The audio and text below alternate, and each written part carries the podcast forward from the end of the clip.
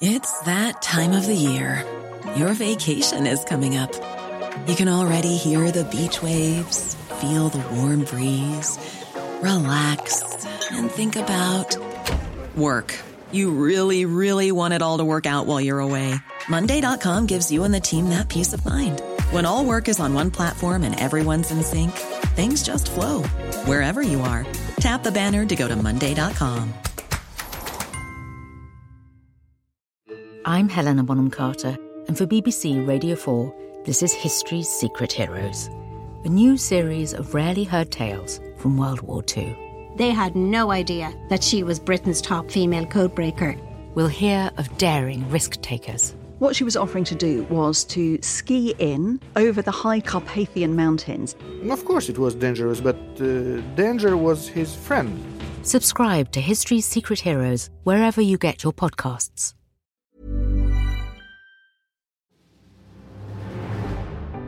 Hello and welcome to the news meeting.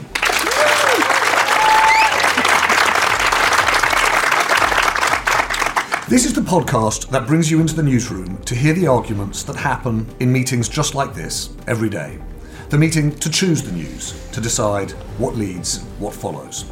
My name's James Harding, I'm the editor of Tortoise, and three journalists are going to pitch the story that they think mattered most this week. And together, we're going to try and make sense of them, try and understand what they mean, perhaps even where they lead. And then at the end, it's my job to make a decision about what leads the news. So from Tortoise, welcome to the news.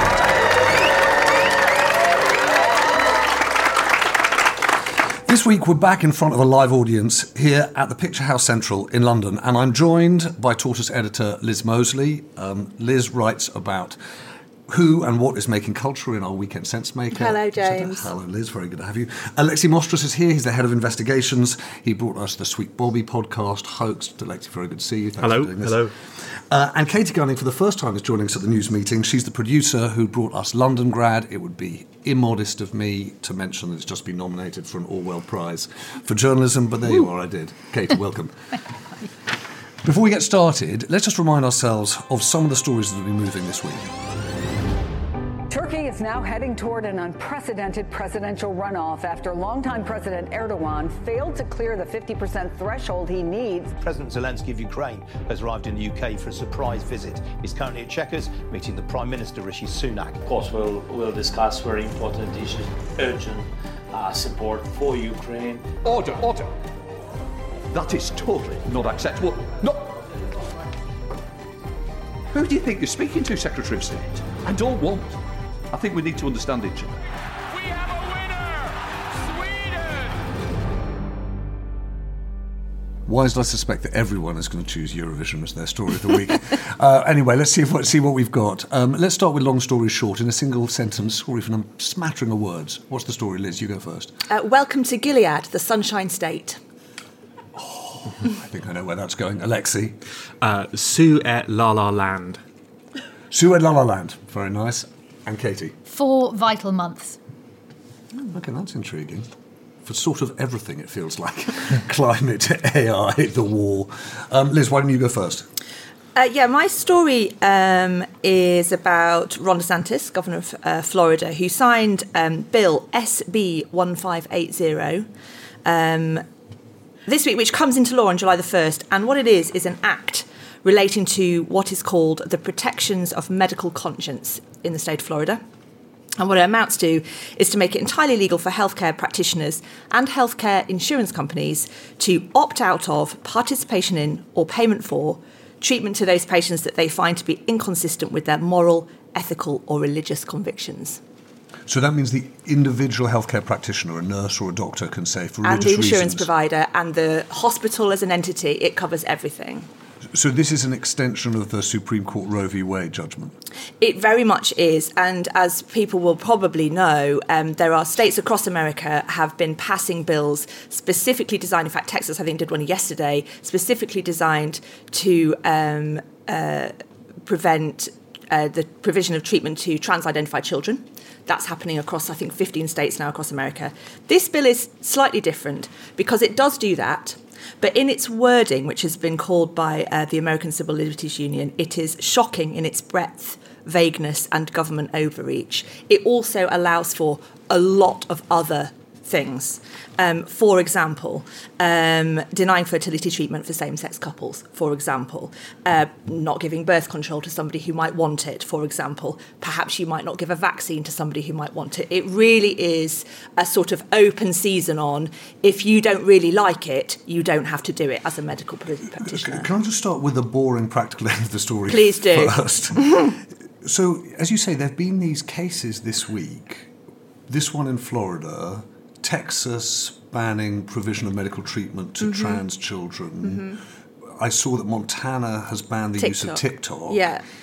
Practically speaking, what happens in these cases?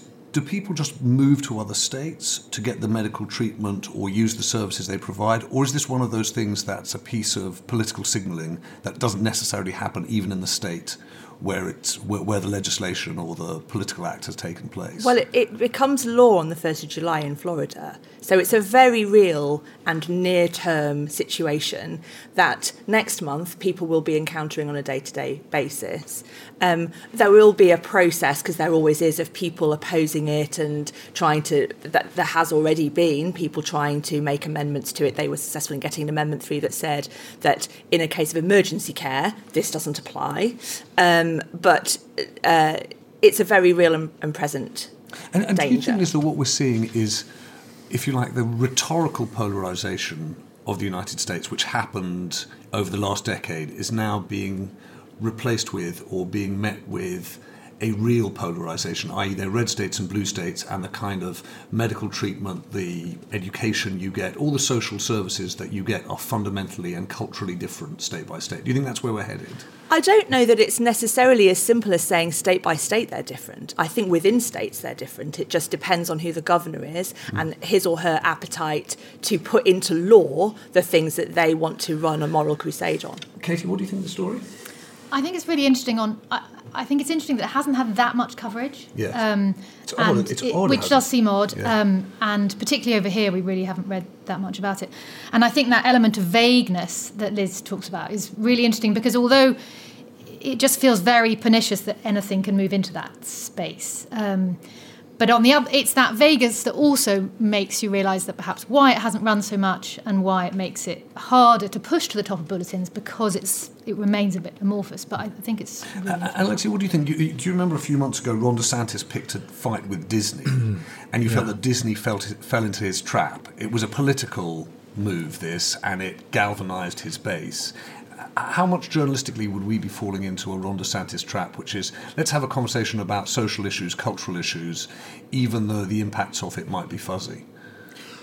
I, I, yeah, I mean, I, I think that is a is, is a kind of clear and present danger. I, I do think the starting point has to be that any any bill, especially one that comes into law that, that limits uh, medical treatment for uh, gay people, is pretty serious. Like that's the that's that's the start. But but but you can see that similar laws, maybe not quite the same laws, were brought in by Trump when he was uh, when he was president. They were knocked down, I think, by the federal court system. Um, so I'd be very interested to see how what happens to this law going forward. And Liz, what do you think about the sort of news matters closest to where you are issue of this, which is okay, this is this is not a good thing, but it's not a good thing that's Far away. not happening here in Yeah, London. yeah. I- Um, I, I, I was mindful when I chose to come and talk about this story of exactly that. Um, and it's happening far away um, is one argument. The other thing that's happened this week that gave me a sense of the reason I called the story Welcome to Gilead is because when I read this piece, I had for the first time in a long time that cold spike of real dread Mm. that I got when I read The Handmaid's Tale for the first time. It really, really affected me. And um, you know, Ron DeSantis gave a talk at a NatCon conference, not the one that's just been in London, but the previous one called Florida is a Model for America. And he's very possibly the next president. He's very possibly the next leader of the free world. And and these are the fronts that he is choosing to win that battle And If he can win America, we are we are really, really um, doing ourselves and the world a disservice if we allow ourselves to fall into, and I talk against myself here, one of the most unattractive traits of centrist and left leaning journalism is that coverage of these things tends to be snide. You just go, well, DeSantis is a nut job, it could never happen here. it absolutely could happen here. And people were standing on a platform in central London yesterday making speeches that are not far off this. And so for that reason, I think we treat it with deadly seriousness. And do you understand why we're seeing so much of this? Uh, what, what I mean by that is how issues that for long ago seemed settled, right? E- equal rights for people when they come to get different kinds of public services, whether in a private provider or public provider, that now seem to be reopened. Do you understand what's driving that? I think they seemed settled to us. I don't think they were ever settled to millions and millions and millions of people, and that, that's what makes it frightening. All right, Katie, but before we come to to your story, just in principle, is this the kind of story, Katie, you think does lead the news? Um, new piece of legislation in U.S. state by potential uh, Republican nominee for the presidency. Is this a story that, in your mind, is the story that you splash on a newspaper, lead a bulletin with, that should lead the news? I think sometimes it. I think sometimes it could be there on the basis, as you said, story far away. You know, is it not necessarily on our radar? But sometimes it's because we miss those that we miss the important things, and it's the beginning of something that Yeah. crucial moment um, when the ball starts rolling. So if you if you had if you had that moment and you could have an angle on that that made it feel fresh, and you put it on the front page on the basis of that. Um, I think it's tricky with this one because it's there's a whole bunch of um, legislation going through at the moment. There's more. Some of the other ones are more definitive. The stuff to do with trans healthcare and so on. So it's you can see why they've often run higher. Yeah. And this is has a vagueness to it that makes it harder. Alexi? I think that there might be a way of, of, of splashing a US paper on it if you did some if you did some other work around it. Uh, I'm not sure about splashing a British paper on it. Um, Katie, why don't you go go next? What's your story? Um, so at the beginning, at the weekend, we saw President Zelensky do a surprise whirlwind European tour. He started in Italy on Saturday, um, Germany, France, and then uh, Monday saw him landing in a military helicopter on the verdant lawns of Chequers to go and meet Rishi Sunak. He was um, he was arriving to talk about military hardware.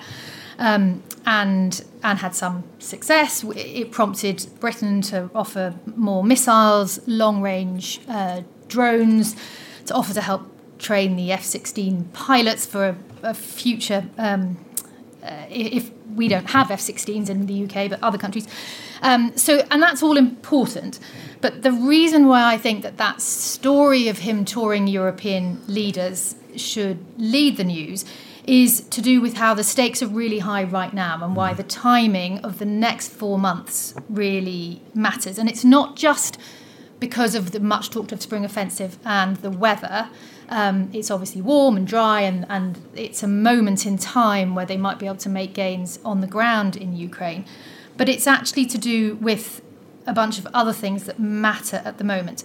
And, and it's to do with um, it's, it's the kit and it's the weather, but it's also at the moment it's like we a faltering US support is a Yeah. growing part of this problem.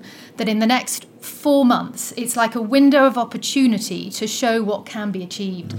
in Ukraine. So the Ukrainians need to show the West what they can do, that giving them all this kit was worth it. The West need to persuade the global South, who are far com- f- from convinced that this conflict has anything to do with them. Um, and in the US, it feels like the time is ticking away as they get closer to their election. We know that Donald Trump um, says he could, you know, end the war in 24 hours, which of course is not going to be a good thing for Ukraine. But even um, from Biden's side of things, as we get more into the autumn, the chance for the US to be as committed to this conflict as they have been is. is So, so, I- so I have to confess, I was really frustrated by the coverage this week. Right, I really was. In that, it felt to me as though there were three huge stories that were bubbling around behind the pictures of Zelensky, you know, hugging and clutching different European leaders, you know, Pope included. No clutching, but you get the point. But uh, one was your the jets, F-16s, this division between the US and Europe. Another was South Africa, a general showing up in Yeah. Moscow, Cyril Ramaphosa not seeming to know what's going uh, uh, going on, and then this Chinese effort, Li Hui, this Chinese diplomat, saying that he's going to come in, and it felt as though as Zelensky did the tour, the pictures trumped the story. We didn't actually get a sense of any of those three really big issues. Divisions within the West, divisions between North and South, divisions between East and West on Ukraine.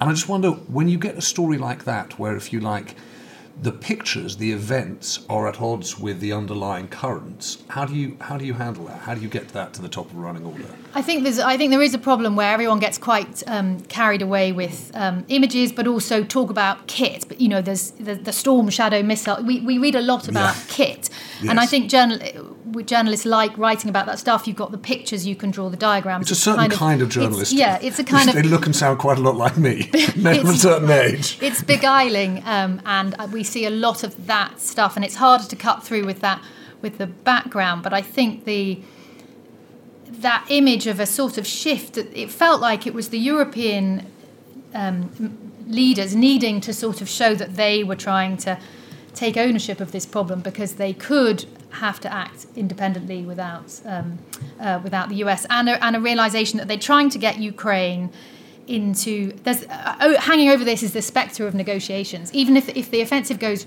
really well, that's one thing. Even if it goes badly, there's a um, well either way there's a chance that negotiations are coming and what happens in the next four months is trying to put ukraine in a position where they're in the best possible place for those Which is another whole whole thread to this. and and oh, and the western liberal alliance needs what needs that success to be able to persuade all the other people that this was worth it Liz, how's your Ukraine fatigue?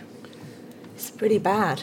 Is it? Yeah, I had a conversation with Nina yesterday. Nina is a very brilliant and talented Ukrainian journalist who works with us at Tortoise about exactly that. Um, because Katie's right, and you've characterised the story very well. It's the four month thing is helpful because it gives a sense of a time frame. And one of the challenges with reporting on the war is, you know, is it ever going to end?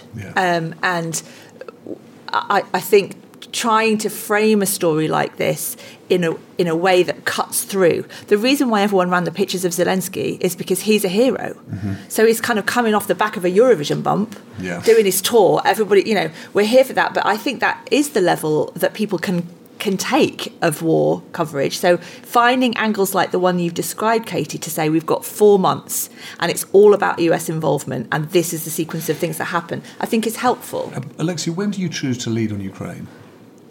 I think I think now. I mean, I think it's a really good. It's a really good moment. Uh, I, I think I think that the, the, the pictures of Zelensky, uh, exactly as Liz said, really powerful in themselves. It's extraordinary to think that in 2019 he was a comedian on TV playing a Ukrainian president, and and now he's doing a world tour where he's getting literally billions of pounds from from European governments. That there's something kind of really powerful about just that tra- that that transition and and I, I I do think it's a really really interesting moment where we're, when we're entering into like a new stage of this whole conflict and and the the, the geopolitical chess pieces seem to be shifting uh, that's interesting So I just want to ask you about that. What do you think about entrenched biases in our own news media? I'm not mean, meaning left-right biases. I'm meaning sort of West versus the rest or West versus East. So I don't feel as though I really understand what China thinks it's doing hmm.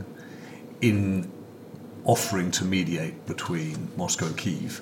And I don't know whether or not we're getting a fair representation of what that offer is. Now, when I speak to other people, they say that's just because hmm. you're sort of naive and gullible and want to believe something good's going to come of it and nothing will. What do you feel about the, the China end of this story and how it's getting presented? I, I mean, I, I, th- I think that so, for, for, so long this has just been viewed through through through the lens of Western support for Ukraine, and I Mm. think that is now shifting, and that, that shift needs to be explained. I mean, I think in Britain we have we.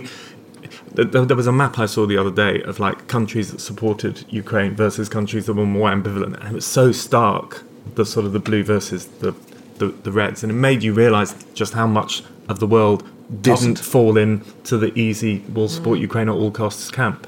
Mm. All right, well, Liz, before we get to Alexi's story, just in principle, th- this sort of naturally leads, or you think it can only lead when something really significant milestone moment happens. I don't know what Alexi's going to pitch yet, but yes, to my mind, it probably does lead. I'm Helena Bonham Carter, and for BBC Radio 4, this is History's Secret Heroes, a new series of rarely heard tales from World War II. They had no idea that she was Britain's top female codebreaker. We'll hear of daring risk takers. What she was offering to do was to ski in over the high Carpathian Mountains. Of course, it was dangerous, but uh, danger was his friend. Subscribe to History's Secret Heroes wherever you get your podcasts. Alexi, do you sort of feel that's a kind of natural lead? Uh, no, absolutely not. I think okay, all right. Well, let's. Let, you've neatly rolled the pitch for yours. I've forgotten Suella La La La. Suella La La La. Okay, let's go. It's uh, the Tories' upcoming uh, immigration nightmare. So, uh, as a kind of segue from what Liz was talking about, the the National Conservative Conservatism Conference that Ron DeSantis spoke at, at in the US, Suella Braverman, uh, Labour's Home, uh, sorry, the Conservative Home Secretary spoke um, this week. Uh, she gave a speech to the National Conservatism Conference in Westminster, and the speech was all about how we need to uh, reduce immigration before the next election. Now, this conference in itself was quite interesting because it was a kind of weird combination of people really on the radical right. Some people would call them nutcases. Uh, and people who are much more mainstream. So you've got people like Douglas Murray meeting and talking with people like Michael Gove. But the headline act was Suella, who came along and gave us gave gave this very anti-immigration, anti-woke speech. And the reason I think it's quite significant was because it leads into the publication of the ONS figures on migration, which come out next week, and which will probably show that net migration has almost doubled from its pre. So the, the, the, the migration figures to June this year, I think, sit currently at about 500,000. The figures that are going to be released next week are going to show that that's increased from anywhere from sort of 600,000 all the way up to a million. It could even hit a million. And if you're the Tory party and your manifesto said that you were going to reduce overall migration numbers, then that is a big problem.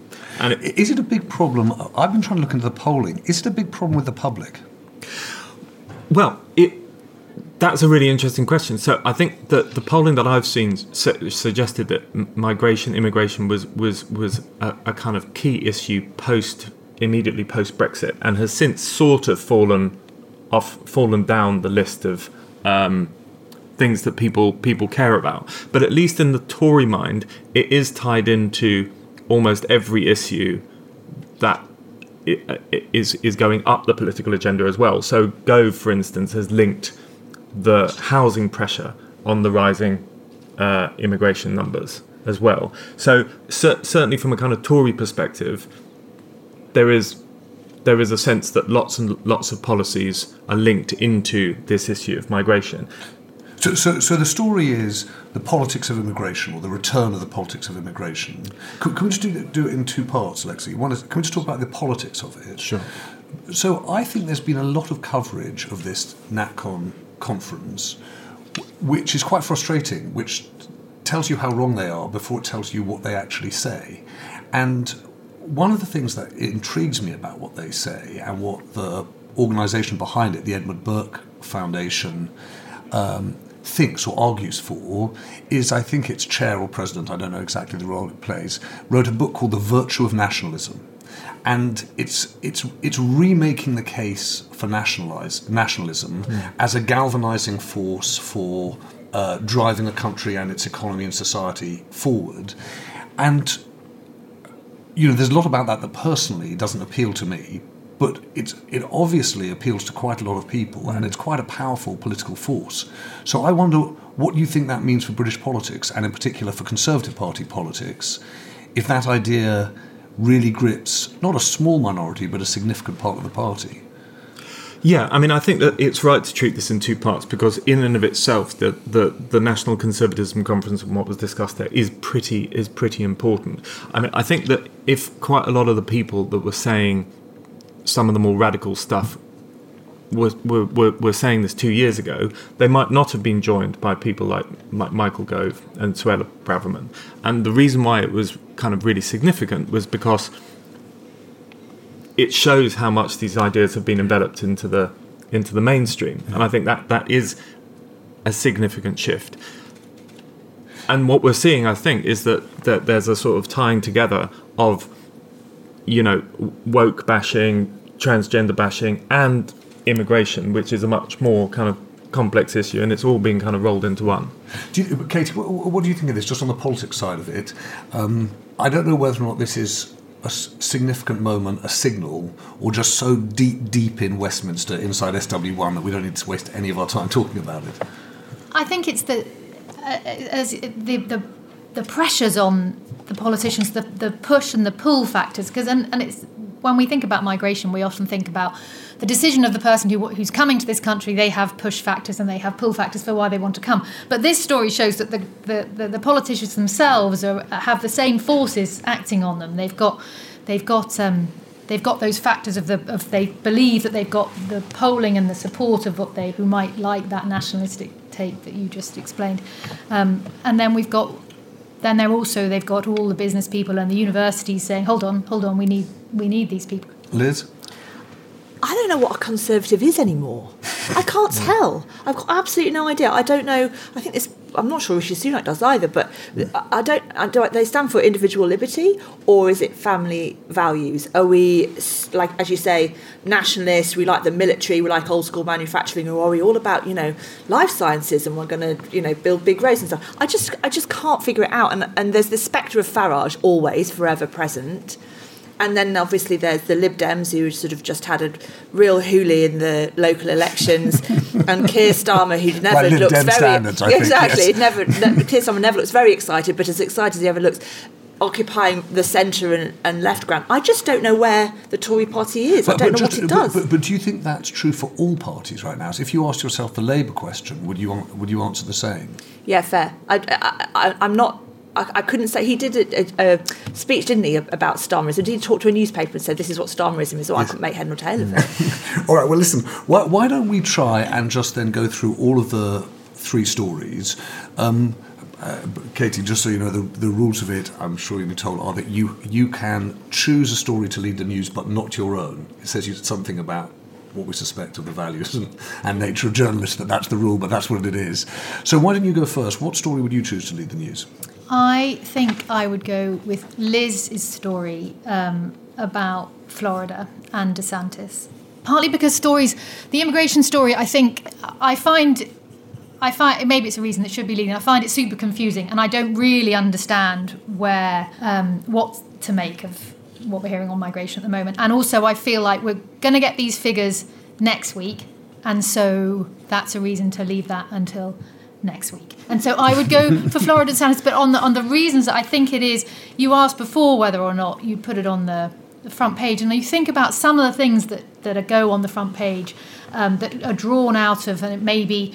Um, a story that might be have come out somewhere of the culture war, and it, and it leads on a relatively um, the Daily Mail have picked up on something that they think is sensational and they put it on there.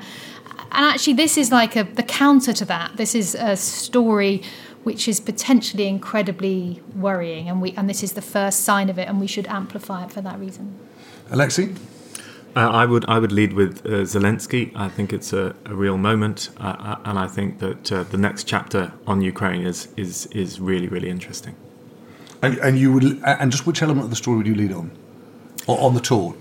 I I, I, I, th- I think sort of a I- hero tours Europe. Mm, I, I think I'd prob- probably lead on um, that this was the, the the last real chance for Zelensky to to win before he's going to be forced or uh, before a lot of pressure is going to be applied to him to do some sort of deal.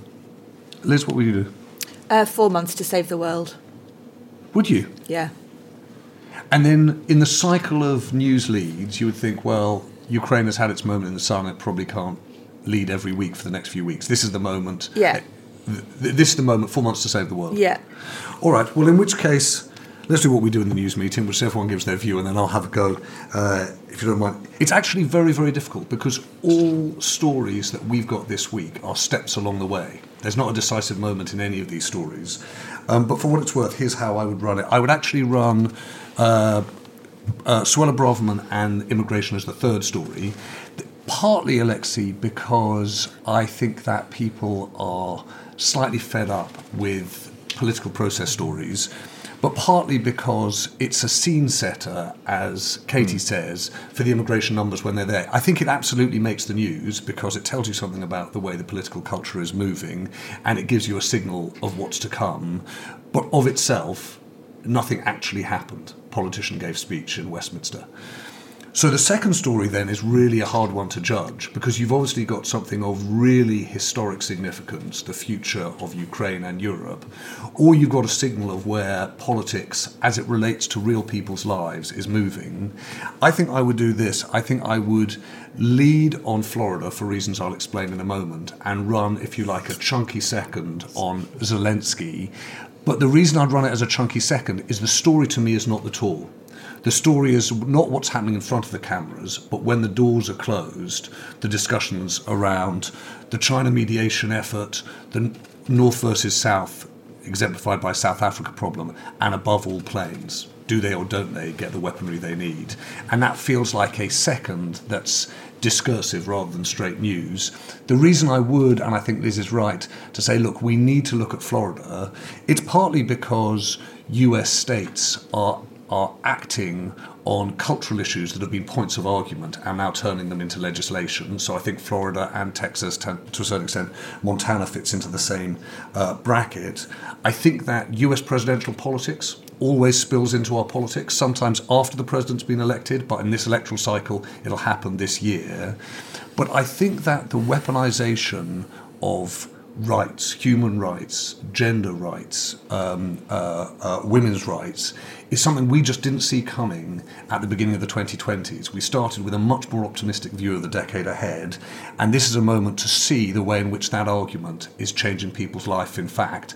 And I think for that reason, I'd lead on Florida. So that's the running order for this week, at least as I see it.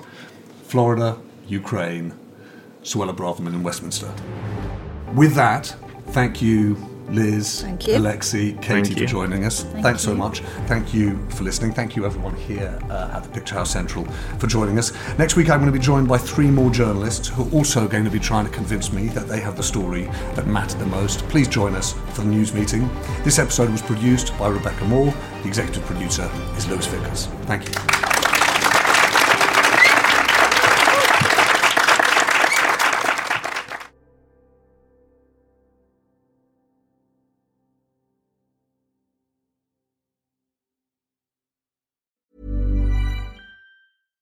Even when we're on a budget, we still deserve nice things. Quince is a place to scoop up stunning high-end goods for 50 to 80% less than similar brands. They have buttery soft cashmere sweaters starting at $50, luxurious Italian leather bags, and so much more. Plus, Quince only works with factories that use safe, ethical, and responsible manufacturing. Get the high-end goods you'll love without the high price tag with Quince. Go to quince.com slash style for free shipping and 365-day returns.